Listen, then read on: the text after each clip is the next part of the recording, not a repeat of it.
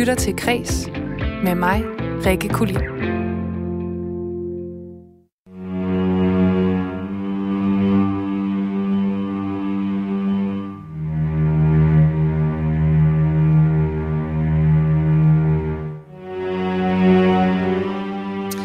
Hvem elsker ikke et godt gys? Det gør jeg i hvert fald, og øh, gennem tre programmer i denne uges efterårsspecial af Kres, der dykker jeg hver dag sammen med et hårrejsende gyserpanel ned i det, der skræmmer livet af os.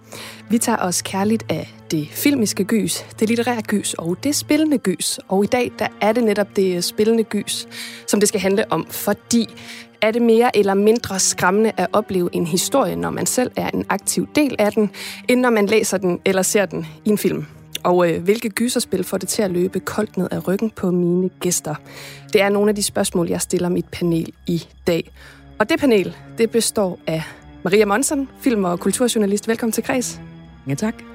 Og øh, så har vi Jakob Hinchely, som er øh, radiovært og podcastvært på en øh, lang række podcast og programmer. Velkommen til, Jakob. Tak skal du have, Rikke. Og øh, sidst men ikke mindst, Elias Elliot, filmanmelder, speaker og øh, podcastvært. Og så også arrangør af filmfestivalen Blod Weekend. Ja, tak. Det tænker jeg er ret vigtigt at få med, når det handler om gys. Altså velkommen til alle tre. Lige om lidt, der øh, dykker vi ned i jeres forhold til gys og spil. Og så har I også hver især taget øh, ja, jeres yndlingsgyserspil med. Og så, øh, så skal vi også høre noget musik, som på en eller anden måde får, øh, får jer øh, skræmt af livet, eller får livet skræmt af jer. Og nogen har nogle mere uhyggelige numre med end andre, lad os sige det sådan. øh, og apropos det her med et øh, uhyggeligt nummer, så, øh, så har jeg selv taget et med, og det skulle jo handle om øh, spillenes verden, og det har jeg haft det lidt svært med.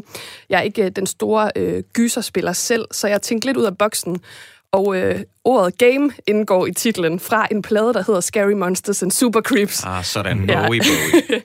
så øh, vi starter programmet ud med øh, sangen It's No Game af David Bowie.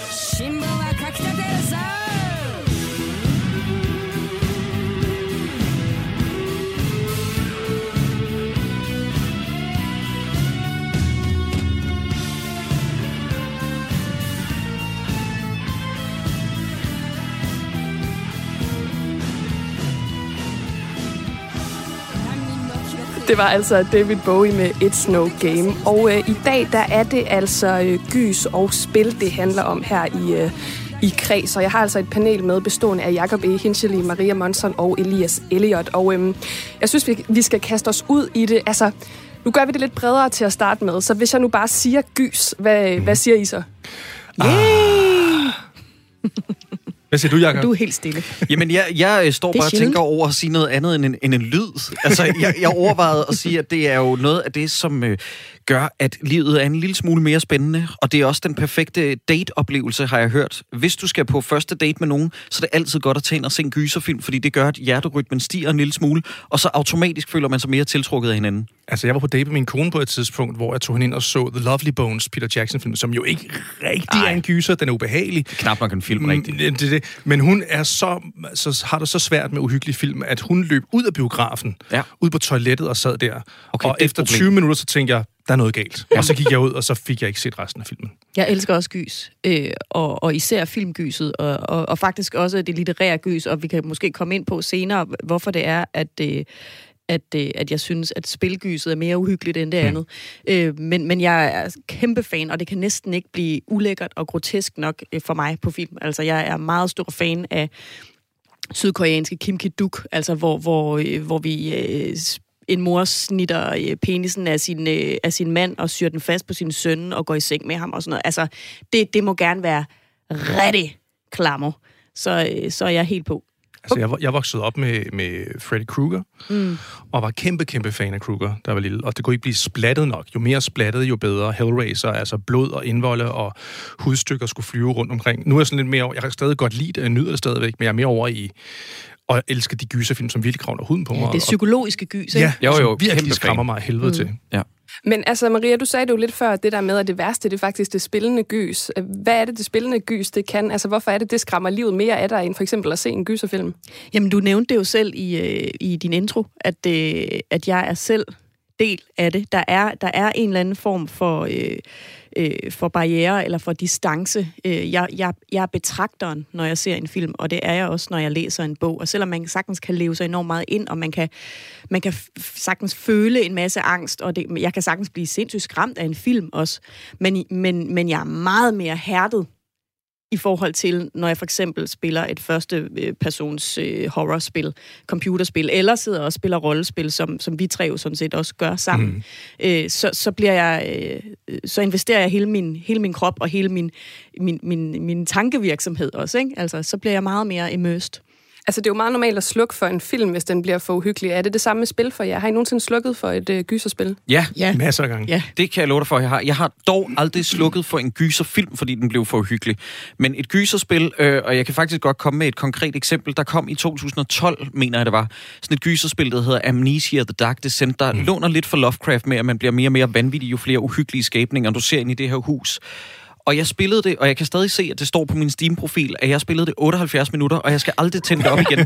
Det blev simpelthen for nøjeren. Det har bare stået der og blinket i 8 år. Sådan noget vender du tilbage, Jacob. Nej, det kommer jeg ikke til. Det lokker dig. Ja. Kom tilbage Så til nogle, mørket. så nogle spil har jeg rigtig mange eksempler på. Altså faktisk de fleste af af horrorspil, og faktisk de allerfleste førstepersons øh, mm. perspektivspil, dem bliver jeg nødt til at, at stoppe. Altså jeg kan ikke, altså jeg bliver simpelthen for eksalteret. Ja. Jeg kan ikke holde til det. Jeg havde en rigtig interessant oplevelse, fordi det er det, der er så fantastisk, når du ikke kender genren på noget. Fordi gys kan også tit spille os et pus. Jeg ved ikke, om I nogensinde har spillet det. øh, Det bliver jo lidt øh, nedladende kaldt for walking simulators, altså gå-simulatorer, hvor du mm. bare render rundt. Der er sådan et spil, der hedder Gone Home, hvor du kommer hjem til et hus, og du skal finde ud af, hvad der er sket med din familie, fordi de er der ikke. Men på grund af, at stemningen er, at det er sat på en, en stormfuld aften, og det mm. regner udenfor, og det her hus er gigantisk, og der er nogle pærer, der springer, så troede jeg, at det var et gyserspil. Og jeg har læst mig frem til, det er der mange andre, der tror. Så da jeg kommer til det sidste sted, og jeg skal gå op på loftet, der kunne jeg mærke, at der måtte jeg lige trykke exit og gå hen og tage en kop te, og lige, sådan, mm. lige samle mig mod til, at nu skulle mm. jeg op på det her loft. Og så sker der jo noget, som, jeg vil ikke afsløre det her, men det tager det bare i en helt anden retning. Fuldstændig er fremragende spil. Fuldstændig fantastisk. Jeg har haft det nogle gange. Jeg havde det især det sidste, jeg virkelig husker, der, der, der, der fik mig til at flippe helt ud, det var Alien Isolation, øh, som er lidt en sidehistorie til de officielle Alien-film, hvor man følger Ripleys datter, øh, Amanda Ripley. Og de første 5-6-7 timer af det spil er eminent i uhygge og opbygning, fordi man løber væk fra den der fucking alien, der render rundt over det hele. Der var der flere gange, hvor jeg blev nødt til at stoppe spillet og lige gå, og jeg fik kæmpe svedplet under armene. Det var sådan der, hvor at, at hvis vi ikke skulle have det med øh, og anmelde det, så havde jeg måttet stoppe det, så havde jeg kun fortsætte. Ja. Og det er rigtigt, altså det spil, det er langt mere involverende, sådan har jeg det også. At, at det, det, altså jeg har set den vildeste gyserfilm og sidde og nyde det og hygge med det, men med spil, der bliver jeg nødt til at slukke flere gange.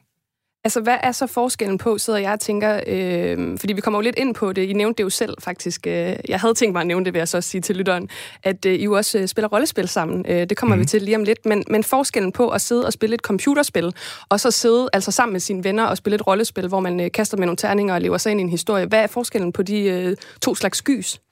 Altså, man kan sige helt konkret, der synes jeg, at det fordelagtige ved at spille et rollespil, det er, at din fantasi tit er meget, meget værre, end hvad der kan ske på film og i spil. Nogle gange, øh, film har øh, ofte været gode til det der med ikke at vise for meget. Det er lidt noget andet, synes jeg personligt, i spil. Det er meget, meget sjældent, at spil øh, holder tilbage. Der, der skal tit være en eller anden form for fysisk trussel til stede, så man sådan for alvor forstår fareelementet. Men når det kommer til at spille rollespil, det, det digter man jo i, i sin fantasi, og der er en fantasi tusind gange værre. Mm. Ligesom når man ser en gyserfilm, og så begynder man at tænke sådan, åh, oh, det er nøjeren det her, der sker. Og så når monstret bliver afsløret, så tænker man sådan lidt, mm. ja. ja, klassiker. Ja. Og så er du, du er jo meget mere øh, handlende selv, som, som øh, spiller i rollespil. Og det, det rollespil, vi spiller, hedder Cthulhu, som også er et meget sådan blodigt og, og grumt spil. Øh, og der, øh, der vælger vi jo selv, kan man sige, hvor, hvor, hvor tæt på faren vi vil gå, og hvor mm. groteske vi også selv vil være i vores voldsomheder. Mm. Øh, så på den måde, og så sidder der selvfølgelig også sådan en, en game master, som også kan skrue op og ned for det. Ikke? Så der er vi jo meget mere sådan øh, øh, medbestemmende. Ikke? Og, og, og, og det kan jo både det kan gå begge veje. Ikke? Det kan jo også gøre, at hvis, hvis man synes, det bliver lidt for voldsomt, så kan man jo altid løbe ud. Man kan løbe sin vej. Og det kan man selvfølgelig også i et computerspil, men hvis du vil videre, hvis du, altså, du, du bliver jo nødt til og der, er, der har siddet nogle spiludviklere, har ligesom snøret det her sammen for dig. Så de, ja, det minder meget om hinanden, ikke? Men, men samtidig så synes jeg også, at, at jeg kan bedre regulere det, når jeg spiller rollespil. Plus, hvis jeg må komme med et supplement til det, det er også øh, mere noget med, at bordet fanger når det er et rollespil, man sidder og spiller, altså rundt om et bord. Tit, når det kommer til computerspil, så er der jo, jeg kan faktisk ikke komme i tanke om et, hvor det ikke er tilgivende på sådan en måde, at der er en quick load, en quick save. Mm. Altså, du kan bare loade et gennem spil. Ja, men, men bordet fanger virkelig, hvis du, begår en, ja, hvis du begår en fejl i et rollespil, og vores Dungeon Master, han er iskold. Han, øh, eller Game Master, han er, øh, altså, der er konsekvenser, hvis man fucker op. Ja. Øhm, og det har vi gjort alle sammen. Det, i den meget. Nej, det synes jeg faktisk ikke, jeg har. Ah, Maria, jeg vil faktisk ikke have sagt dit navn, men nøj. Men jeg synes også noget, der er fedt med rollespil, det er, at altså, det, det, det, jeg synes ikke, det bliver lige så slemt, som når jeg sidder og spiller et spil, og det har, tror jeg også noget at gøre med, at man sidder der flere sammen og deler mm. den her oplevelse. Mm. Men man ryger også med på hinandens fantasier. Yeah. Altså, hvis Maria tager et eller andet valg, bare rent teoretisk, sådan helt vanvittigt valg, jamen så bliver vi andre næsten nødt til at gå med på det der, ikke? og ryge ja. med i de her situationer, som de andre spillere skaber. I er jo selv inde på det her. Uh, Call of Cthulhu hedder det her rollespil, som I spiller sammen. Og det er sådan en podcast, man kan høre eksklusivt på Podimo, hvor uh, sæson 1 allerede er ude og har været et godt stykke tid. Og uh, sæson 2 rammer jo uh, vores ører den 31. oktober. Og mm. vi mhm. kan... Uh, vi kan lige komme lidt ind på, hvad det er, hvis nu at der sidder nogen derude og tænker, hvad pokker er det, de snakker om. Men lad os lige høre et lille klip af, hvad kan man sige, introen til den her podcast. Kære venner, jeg skriver til jer, for jeg har brug for jeres assistance. Nu mange år efter en mareridslignende hændelse i min ungdom. Nu, hvor tiden har indhentet mig. Jeg har set sære ting. Først nu begynder jeg at begribe sandheden om vores virkelighed og omfanget af, hvad der sker i vores verden. Jeg har forsøgt på min egen beskedne måde at bekæmpe redslerne og gøre bod for, hvad jeg i min fortid bragte til denne verden. Det er altså introen til Call of Cthulhu her, sæson 1. Indtalt af mig. Tydeligvis. Multikunstner. ja.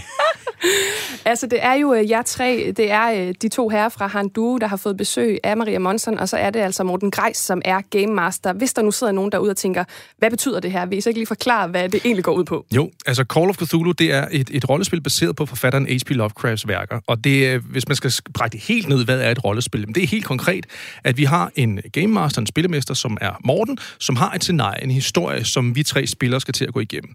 Og inden vi starter spillet, så laver vi nogle karakterer, vi finder selv på vores navne, hvad vi laver, vores, hvad vores profession er, og så har vi også nogle forskellige evner. Og sådan helt brækket ned, så evnerne det er procentdel, og så skal man slå med nogle terninger for at se, om nogle valg, man prøver at træffe, de lykkes.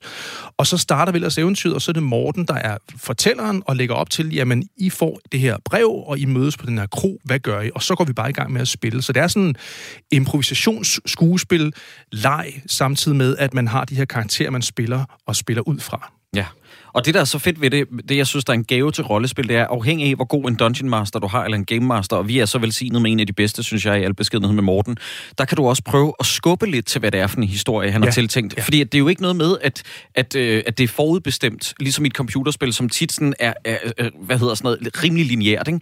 Her, der gælder det altså helt basalt set, så burde det frie valg jo gælde. Altså vi kan sådan set lave hvad som helst ind i det her spil. Mm. Og jeg tror nærmest, der er et af afsnittene i sæson 2, hvor i hvert fald halvdelen, hvis ikke tre fjerdedel, er rent improviseret fra Mortens side. Fordi ja. han har selvfølgelig en ramme og en historie fra start til slut, men hvis vi går ud over den historie, så skal han jo ikke lade os vide, at, at vi er ude på sidespor. Så spiller han bare med og opfinder løbende. Ja. Så det er sådan, det bliver skabt, imens vi sidder og spiller det. Det er ret fantastisk. Han kan lige så stille notcher os i en retning, ja. men det gælder også om, hvis du er en rigtig god game master, så skal du heller ikke gøre det for stringent og for Nej. lineært. Fordi at så kan en, en spiller, som er sådan lidt kontrær og øh, øh, boglam som mig, og sådan lidt barnlig, så kan, man, så kan man begynde at, sådan, at prøve at skubbe lidt til det. Ikke? Mm. Ej, jeg synes faktisk, jeg opfører mig ofte eksemplarisk, men man kan forsøge at skubbe lidt til det en gang imellem. Og der er det også nogle gange, hvis man er en, øh, en rigtig god øh, game master, at så kan det også få konsekvenser meget hurtigt. Oh ja.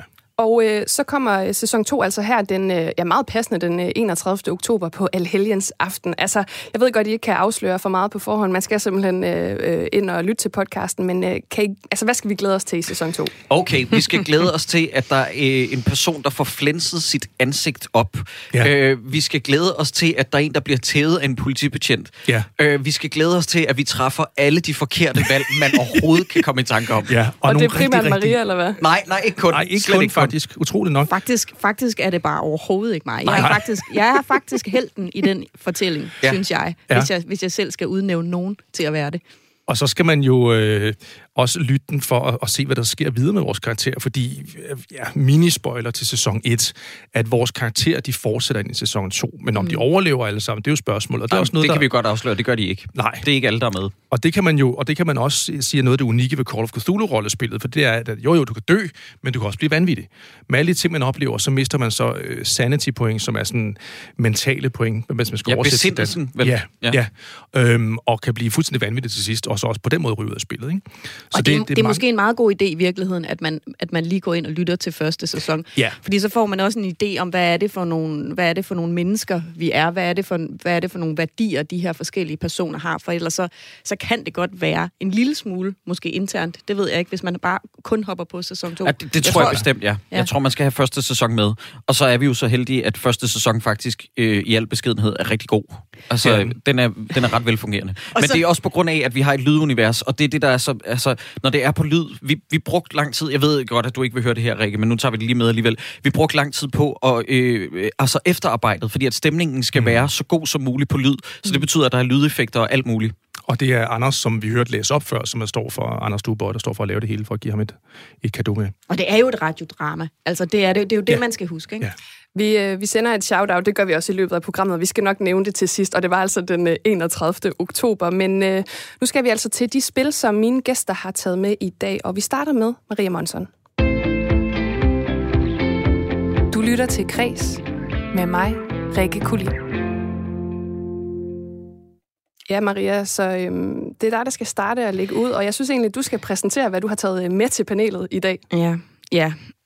altså det er et spil, som, øh, som jeg tror, at jeg... Øh, altså det ved jeg ikke, skal, skal vi både tage rollespil, og skal vi tage... Øh, nej, vi tager, vi tager computerspillet, fordi det, det er virkelig der, hvor jeg faktisk er blevet allermest skræmt. Det er, er et... Øh, et horrorspil, der hedder Outlast, mm. som, øh, mm.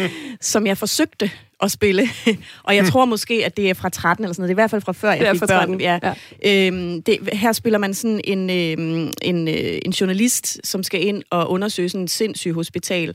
Han har fået sådan en anonym tip, og så skal han ind øh, og, om, at der har været begået nogle jeg tror, det er nogle eksperimenter eller sådan noget på de her, øh, på de her øh, patienter. Og så kommer han derhen til, og så, øh, hvad hedder det, så er det bare gået galt derinde. Altså, de her patienter har taget over. Og det, der er helt ubeskriveligt nederen ved det her spil, det er, her skal man måske lige vide det om mig, at jeg spiller rigtig mange computerspil, men de fleste, skråstreg alle dem, jeg spiller, det er sådan nogen, hvor jeg er sådan en tank i rustning, som smasker trolde, inden jeg spørger om noget. Øh, så, så jeg kan rigtig godt lide sådan noget, altså RPG og øh, sådan noget hack and slash og sådan noget, mm. hvor man bare hakker til. Det, der er med det her spil, det er, at man ikke kan gøre en skid. Man kan ikke angribe nogen. Det eneste, du kan gøre, det er at gemme dig eller løbe. Og det er så varmt. Øh, og stemningen er, øh, der er næsten ikke noget musik. Der er kun sådan noget altså ambience, og så kommer der bare en gang imellem sådan et, et, et, et fuldstændig vanvittigt raballer skrig, eller sådan noget, hvor du lige kommer til at åbne døren ind til et eller andet, hvor der så skvatter et dødt menneske ned i hovedet på dig. Ikke? Øhm, jeg spillede ind til, at der var nogle kanibalske tvillinger, som begyndte at jagte mig. Åh oh, ja. og så ja. kunne jeg bare ikke mere. Nej. Altså, så jeg ved faktisk ikke, hvordan det ender, og jeg tænker, det ikke ender godt. Altså. Jeg synes, jeg kan fornemme på mit panel her, at de to andre også har spillet, spillet Outlast her. Vi er faktisk i den privilegerede situation, at vi har optaget vores playthrough, øh, mig og Elias. Jeg, jeg har spillet det før, og så præsenterede det for Elias, og det optog vi at lagde op på vores YouTube-kanal, så man kan se, at vi spiller både det originale Outlast, mm. og så den næsten lige så gode udvidelse, der hedder Whistleblower, som viser et andet perspektiv, altså sjovt nok ham, der sender beskeden til videojournalisten, der gør, at han ankommer i det første spil. Det er, altså som Maria Monson beskriver, det er ufattelig øh, ubehageligt, fordi at for det første er stemningen rigtig trøstesløs og klam. Altså der er steder, hvor at Elias og jeg skulle på et tidspunkt præsentere en top 5 over værste dødsfald i computerspil, og der er en scene i det her spil, som, ja, vi kommer lige med en trigger warning øh, til, til lytterne øh, af det her program. Der er decideret nekrofili på et ja. tidspunkt, mm. som man ser, og grunden til, at man ser det, det er fordi, at du er udstyret med et videokamera, der har sådan infrarød eller night vision, så det, det, altså, der er meget mørke på det her, på den her, hvad hedder et sindssygt hospital, hvad kalder man den psykiatrisk afdeling mm. af en eller anden art. Der er meget mørke, og den eneste måde, du kan se de her mørke kroge, det er ved at kigge igennem dit kamera. Men batteriet løber hele tiden, løber, ja, hele tiden, hele tiden tørt, tør, så det er sådan lidt, så må man bare gå rundt i mørke. Altså, det er så, jeg er ved at skide bukserne bare at tale om det. Ja. Jeg, kan, jeg, jeg tror også, jeg skriger et par gange i vores, øh, i vores playthrough ja, ja. af det spil. Det, er, det var faktisk det spil, jeg havde jeg overvejet at tage med os. Mm. Så jeg, jeg er glad for, at du med det. Det er, det er også et af de hyggeligste spil, jeg nogensinde har spillet. Det er helt vanvittigt. Ja. Også netop fordi, at du kan ikke gøre noget. Det kan du, du gemme dig ja. fuldstændig. Og det, det kravler altså kravler under Og det er bare overhovedet ikke... Altså, jeg er jo sådan en prepper. Altså, du ved, jeg er en af de bedst forberedte til den her epidemi, epidemi men jeg havde bare troet, det var en zombie-apokalypse, ikke? Ja, ja, så du har baseballband med søm i. Ja, ja. Du, ja. ja. Og, det, og det virker ikke, ikke super godt på corona. Men, men, men, men, men, men så, så, så det her med, at, at jeg ikke kan gøre noget, det synes jeg er ekstremt ubehageligt. Ja. Altså, og det er jo en af præmisserne for et hvert computerspil. Det er, at du får lov at være handlende.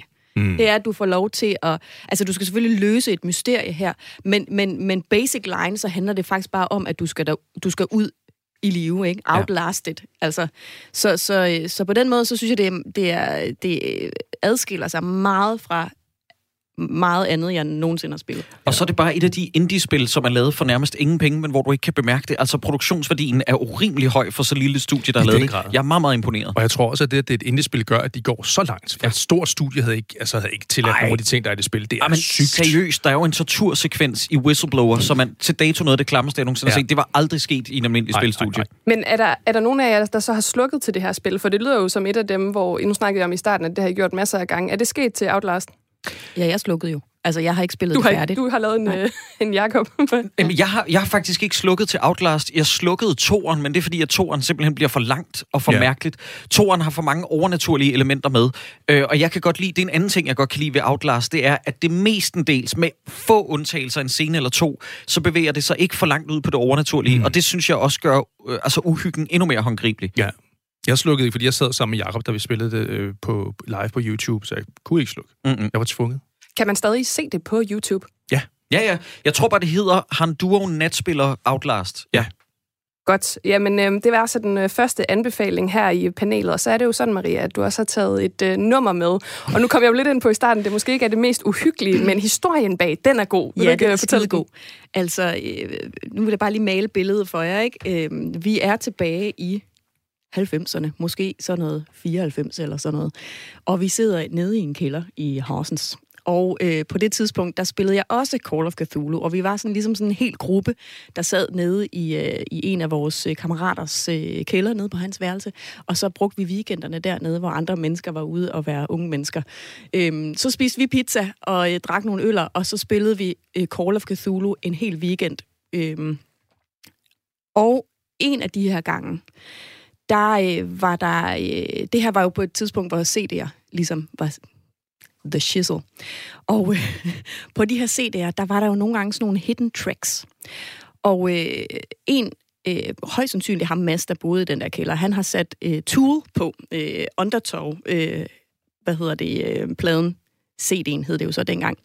Og et af de her numre havde altså sådan et øh, hidden track, og, øh, og, og det var jo ikke et nummer. Det var sådan set bare Øh, 8 minutters, øh, hvad hedder sådan noget, cikader, crickets, hvor efter at der lige pludselig er en mand, der begynder at snakke om sådan noget med at have en kniv og sådan noget. Og mens vi sidder og spiller det her, og Tool kører, og det alt er godt, og vi lever os ind i det her vildt vamle øh, Call of Cthulhu-rollespil, så er der bare pludselig stille i 8 minutter, og vi lægger ikke mærke til de her crickets, men de hæver selvfølgelig stemningen. Og lige pludselig så er der bare en skummel mand, som, be, som begynder at snakke. Og jeg tror, at der var rigtig mange, der skreg. Det var naturligvis ikke mig, fordi jeg er Cool. cool as a cucumber, altid. Men jeg var også ved at skide i bukserne, og det var vi alle sammen. Det var, det var virkelig klamt. Jamen lad os øh, prøve at høre det her. det, det kommer her.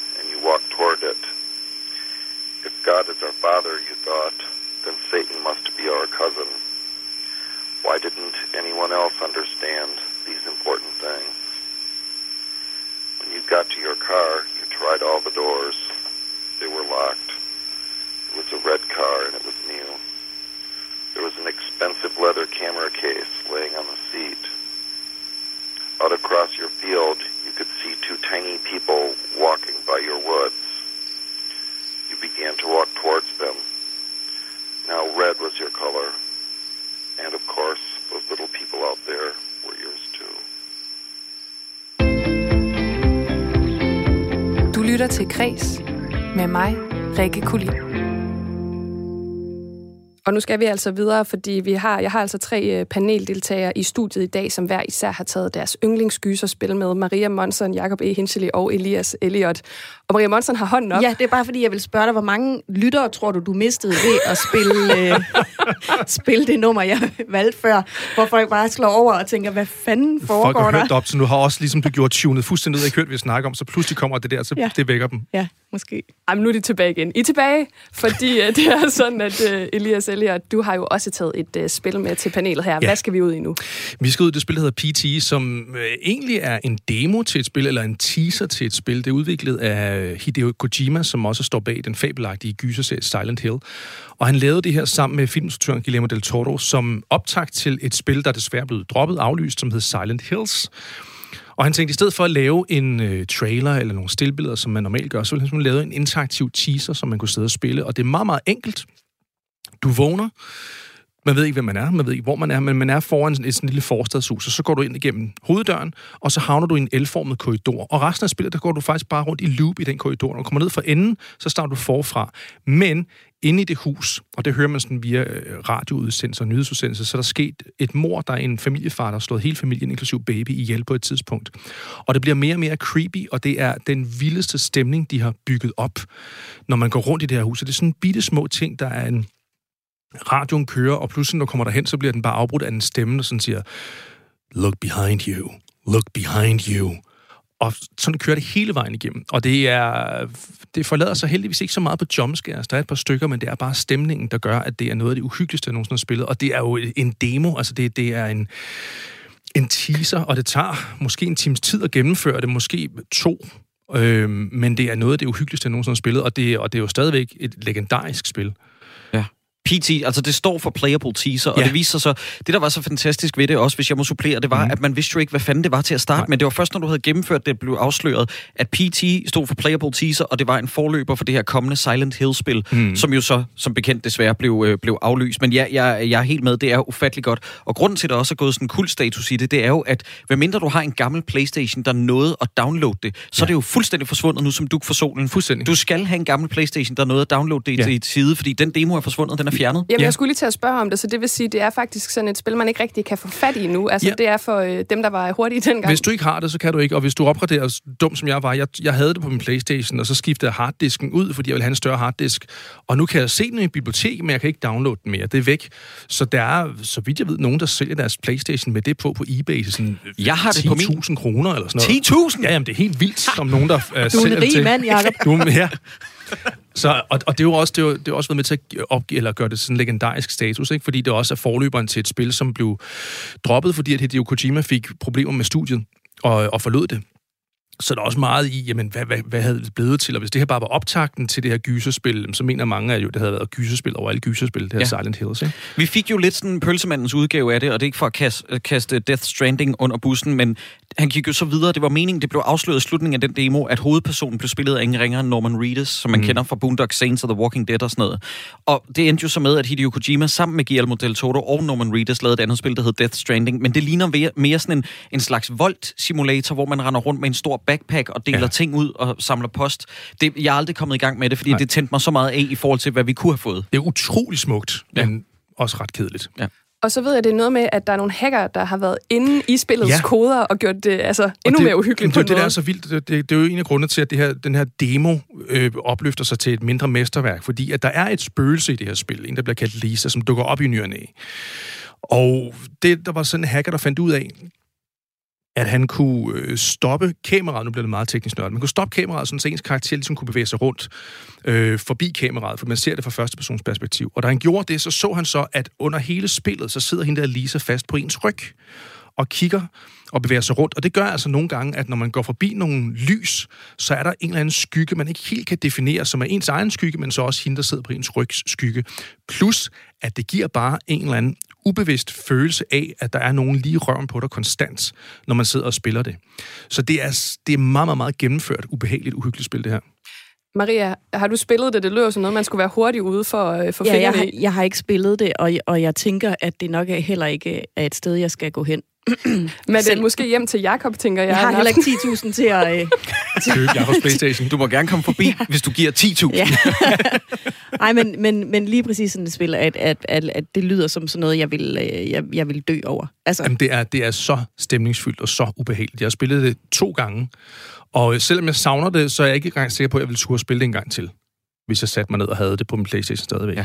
Det er de der små nuancer, hver gang du laver et looping, fordi som Elias siger, du går i- igennem den samme korridor hele tiden. Det er de der små nuancer, der sker med en, en, øh, ja, en lysestage, der begynder at blafre i vinden og sådan Ja. noget, og du kan høre en lysekrone over, der dingler og sådan noget. Det er virkelig, en virkelig fedt. baby, der græder Ja, ja, og alle sådan nogle klamme ting. Men det er jo ret interessant, det der med, hvordan at jeg er overhovedet ikke til falds for sådan noget, altså scare jumps, øh, mm, eller jump scares, ja. undskyld, øh, i, hvad hedder det, og, og chok-effekter i film. Ja. Altså, det synes jeg er latterligt og åndssvagt, men, men, når det, men når det er et computerspil, så dør jeg over det. Altså, det er sgu da mærkeligt. Jeg er helt enig, for der er faktisk netop et i PT, Elias, og jeg kigger på dig, fordi jeg tror, øh, du ved, hvad jeg snakker om, hvor at, øh, når du går forbi første gang, så kan du gå ind på et badeværelse. Anden mm. gang, så er døren låst. Tredje gang, så står den på klem. Ja. Og du kan ikke åbne den, så du kigger ind, og så dukker der et hoved op i den der sprække. Ja. Og der døde jeg. Ja, og smækker Altså, døren i. Ja, Du er faktisk et spøgelse, der er blandt os nu. ja, ja det er vildt nok. Ja. Men det er rigtigt. Men der har det dog, at der er, der er et spil, der hedder Until Dawn, mm. som er virkelig, virkelig underholdende, som også er et gyserspil, et interaktivt, hvor man selv også vælger en handling.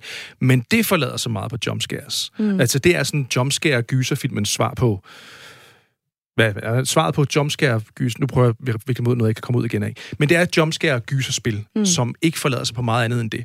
Og der begyndte jeg lidt på gysermæssigt at kede mig undervejs. Okay. Og der, fordi der tror jeg jeg blev immun over for det til sidst. Ja, Ja, det, men- det, det er måske, det- fordi jeg aldrig kommer så langt. Altså, du ved, sådan de der de første 10 gange, jeg så bliver forskrækket, så er jeg sådan lidt, nej, det, det går ikke, det her. Altså, og så, altså, jeg, altså, jeg sveder næsten nu bare af at tale om det, ikke? Altså, det, jeg er meget, men, men jeg, sådan har jeg det faktisk også med, med sådan first-person shooter-spil. Altså, at, at det er meget, meget voldsommere for mig at spille, end at se den vildeste krigsfilm. Altså, mm.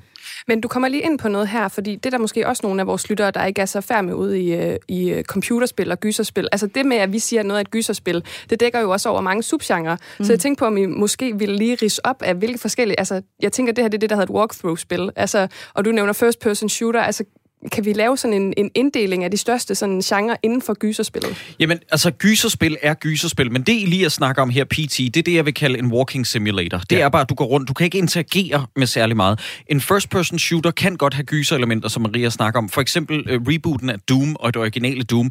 Det er jo basalt set en gyserfilm, hvor du bare har et havlgevær. Altså, mm. det er dæmoner fra helvede på Mars, som du, uh, som du bekriger, ikke?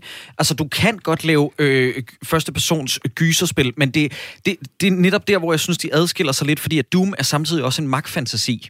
Og magtfantasier har det med at pille lidt for uhyggen. Mm. Fordi at når du er overlegen, så er øh, overmagten, eller i gåsøjne overmagten, synes, så lige pludselig ikke en trussel. Jeg synes netop, gyserspil er vigtige ved, at du føler dig fuldstændig handicappet, eller hvad hedder sådan noget, magtesløs. Ja, ja fuldstændig. Og det der er, når vi, når vi siger første persons skydespil, så, så, så menes der, at man er øh, hvad kan man sige, man, kameraet i, i, hvad hedder det, i, i computerspillet er øh, mine øjne. Mm. Øh, og, og der taler man jo om et første persons eller et tredje persons og hvis, perspektiv. Og hvis det er tredje person, jamen så står du ligesom og kigger oppefra ned på, på et menneske, der går rundt og kan styre det på den måde. Ja. Og når det er første person, så er du jeget. Og det er det uhyggelige for dig, tænker jeg især. Ja, altså det der ja. med, at så er du ekstra aktiv. Der er ikke den der distance mere. Så, så, så er mine øjne øh, kameralinsen i, i spillet. Men de kan også gøres på andre måder. Altså gyserspil, genren, bliver defineret bredt som noget, der hedder survival horror. Og det er lidt underligt, fordi at alle spil handler, handler vel egentlig om at overleve. Så det der survival har jeg aldrig rigtig forstået. Men, men altså, øh, gyserspil kan også være effektfuldt, når det er en tredje person. Det vil sige, at kameraet er lidt tilbage. For eksempel i en spilserie som Resident Evil, som jo er en af de mest kendte spilserier nogensinde, mm. og Silent Hill, i hvert fald nogle af Silent Hill-spillene, der giver det jo også en ekstra stresselement, når du ser det udefra, og du kan se zombien komme krybende ud fra kameralinsen, ikke? Øh, mm. inden for siden af. Der giver det også et ekstra stresselement. Så jeg synes, at altså, de fleste perspektiver inden for gyserspil kan have deres fordele og ulemper. Jamen, det var øh, godt lige at få det ridset op, fordi jeg tror måske, der sidder nogle øh, af kredslyttere, som er sådan ret nye også i spillets verden, men jeg synes, I giver dem en rigtig god introduktion her, og øh, vi skal jo også høre det nummer, som Elias Elliot har taget med ja. til panelet i dag, så hvad er vi ude i nu? Jamen, der er vi ude af, i en af mine store helte inden for film, det er John Carpenter, men han har også en, en smuk karriere med at lave musik. Han har lavet musik til faktisk alle sine film. Øh, Gysinstruktør, for dem, der ikke lige kender ham. Han står bag Halloween, den oprindelige film, og øh, øh, Escape from New York, øh, The Fog, som er den, vi skal høre musik fra, og mange flere, altså Tone på dansk. Og øh, grund til at tage det her nummer med, det er fordi, at det øh, repræsenterer også den type gys, jeg virkelig godt kan lide, som er det mere krybende, det mere stemningsfulde gys, som ikke forlader sig på jumpscares. Og det er fra filmen Tone, The Fog, som er nok den mest reelle eller rene spøgelseshistorie, John Carpenter har lavet. Det handler om de her sømænd, som øh, gik ud eller gik rundt ud for øh, en lille kystby for 100 år siden, fordi at beboerne de øh, satte et falsk fyr op og fik den til at crashe. Og øh, 100 år efter, siger legenden, så vender de tilbage for at få deres guld, fordi beboerne tjener noget guld fra dem. Og det er, synes jeg ret, det som nummer det repræsenterer. Det er det krybende gys, og det uhyggelige og meget stemningsfulde gys. Jamen, øh, vi får det altså her John Carpenter med Matthew Ghost Story.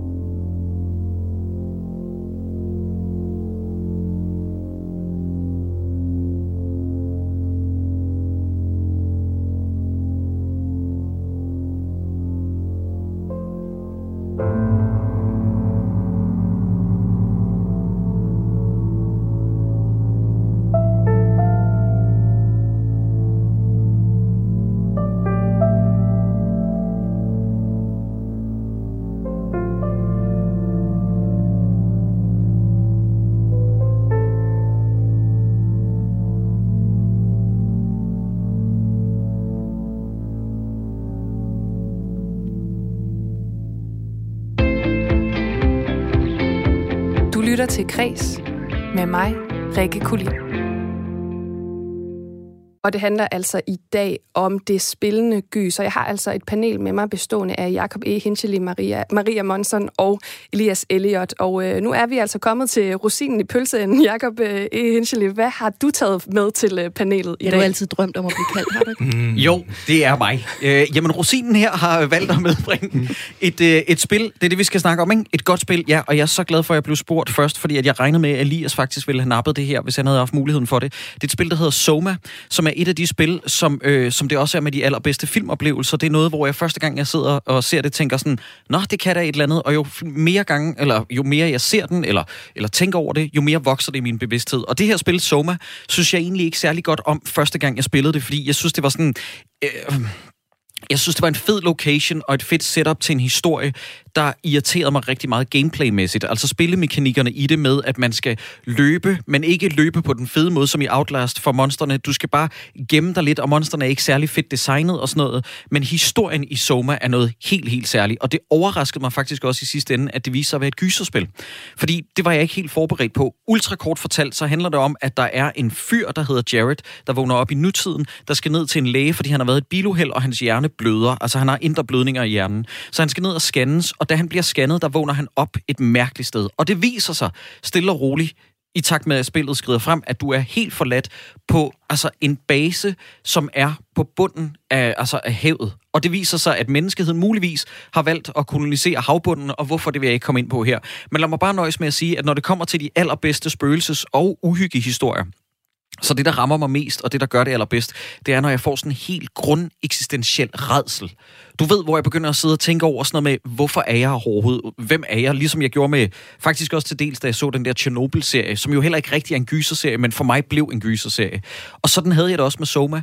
Og da slutningen kom, jeg, jeg kan næsten ikke beskrive, hvor stort et slap in the face det var på den gode måde. Mm. Ikke sådan, hvor man sidder og føler sådan, nå, det var spild af min tid. Snarere sådan noget med, hvad laver jeg her på jorden? Altså, jeg sad virkelig og havde sådan en eksistentiel krise. Det, det rørte mig virkelig, og så er spillet bare, fordi det er så...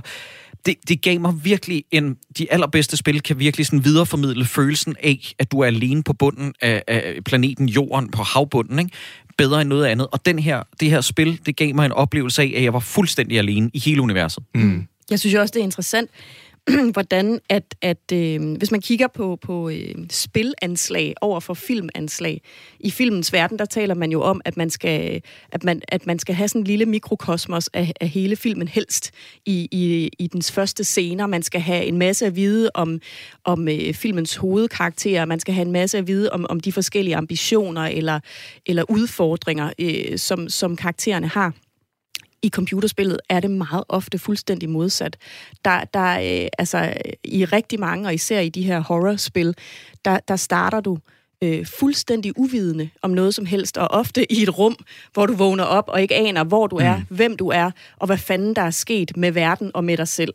Øhm, og så lige så, lige så langsomt, så, så oparbejder du en lille smule viden, og lidt mere viden, og lidt mere viden. Ikke? Så, så på den måde, så, så er computerspillet bygget op sådan... Øhm, i hvert fald sådan, at, at, at, at man tilstræber nærmest, altså jo mindre viden du ved om universet fra starten, jo bedre. Ikke? Ja. Mm. Og det, det er ret interessant mod, og modsat filmens univers. Og Elias, du, øh, du har jo, øh, kan man næsten høre på din ummer undervejs, også spillet Soma, men du valgte det jo ikke. Øh, hvordan kan det være? Det var det, Jacob kom først. Nej, men, men var det det? Havde du tænkt dig at Jamen, jeg havde, det, det havde jeg også på min liste. Okay. Jeg havde Outlast, Soma og så PT. Jamen, det er fedt. Så det, det er ret ja. fedt, så alle de spil, jeg ville have taget med, var, er blevet repræsenteret her. Men det, det er et, et, et virkelig, virkelig unikt spil, og jeg tror også, at noget af det, der, der ramte mig så meget, da jeg spillede det, var, at jeg havde de store forventninger til det. Også fordi det er igen fra, det er ikke det helt store studie, det er sådan lidt independent studie, et svensk studie faktisk, der hedder Frictional Games. Og netop fordi, at det starter, og som du også siger, Jacob, det har, altså, mekanikkerne i det, det er, sådan, det er ikke helt perfekt. Og, og skuespillet, stemmeskuespillet er næsten dårligt, vil jeg sige. Altså, Ja. det er lige på grænsen. Ja, men historien, det er det, den, nok en af de bedste historier, jeg nogensinde har oplevet, når vi snakker gys eller sci-fi.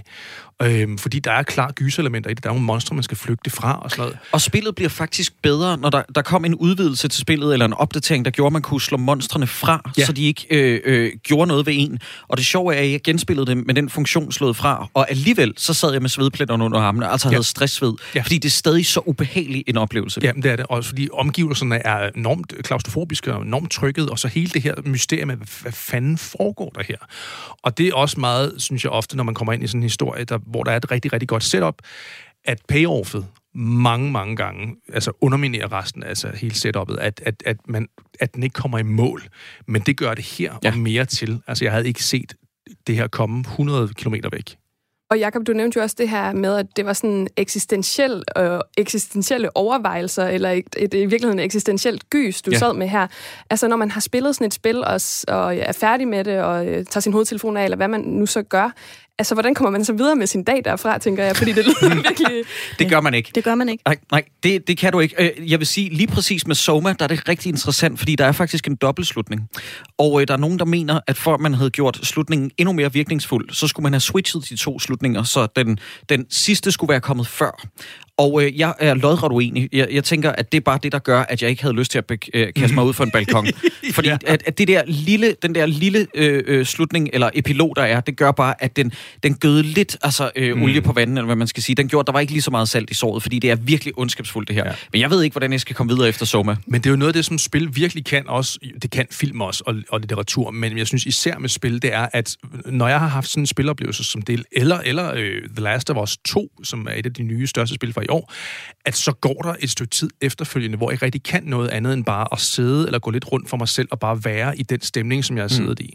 Og lægge controlleren og bare få det hele til at bundfælde Det sig. er jo også det, der gør, at, at, at så mange i virkeligheden også kan være bange for, for spiluniverset og computerspil, fordi, og det tror jeg, de fleste, som spiller rigtig meget, vil kunne genkende til, at det siver ind i din hverdag. Altså, mm. uanset om det så er Tetris, du har spillet, ikke? når du så kommer ud, så, så, så sidder du det her, eller du drømmer om det. Ikke? Hvis, det er, hvis det er de her rollespilspil, du spiller, jamen så, så, så går du og kigger på alle mulige planter og tænker, åh, du ved, popper der et eller andet op, jeg kan Ja. ja. lave en potion af, eller et eller andet, ikke? Eller, du ved, jeg skal hen og, der ligger en, en, en, en gammel hjemløs, jeg skal hen og loote ham, ikke? Altså, jamen, jamen, jamen, altså, det de, generelt at de, gå det Der er, en, bil, jeg trykker på trekant, så får jeg den. Ja. Præcis. Det, det, det, helt, helt ubevidst, så siver det en lille smule ind i din hverdag bagefter. Og Ja. når det er et gyserspil, så handler det bare om, at du kigger dig virkelig over skulderen. Ikke? Jo. Men de kan noget. Må jeg sige en sidste ting? Men jeg vil sige, de kan noget, de her spil, og det er vigtigt for os at understrege, hvor meget at det kan bidrage til ens liv. Jeg mener 100% uironisk, at The Last of Us 2, du nævnte det lige, Ja. Det spil, det har gjort, at jeg er et bedre menneske. Ja. Jeg, jeg Jamen, mener det ja. 100% Ja, ja, alvorligt, fordi at, at, og det er fandme også et gyserspil, må man sige til tider. Det er det. Øh, ja, undskyld. Ja, men du behøver ikke undskylde. Det er alt for let. Men øh, det, jeg bare tænker på her til sidst, er jo, at vi har jo fået øh, nogle øh, anbefalinger fra jer i dag i form af de tre spil, jeg har taget med, nemlig øh, Outlast, PT og Soma.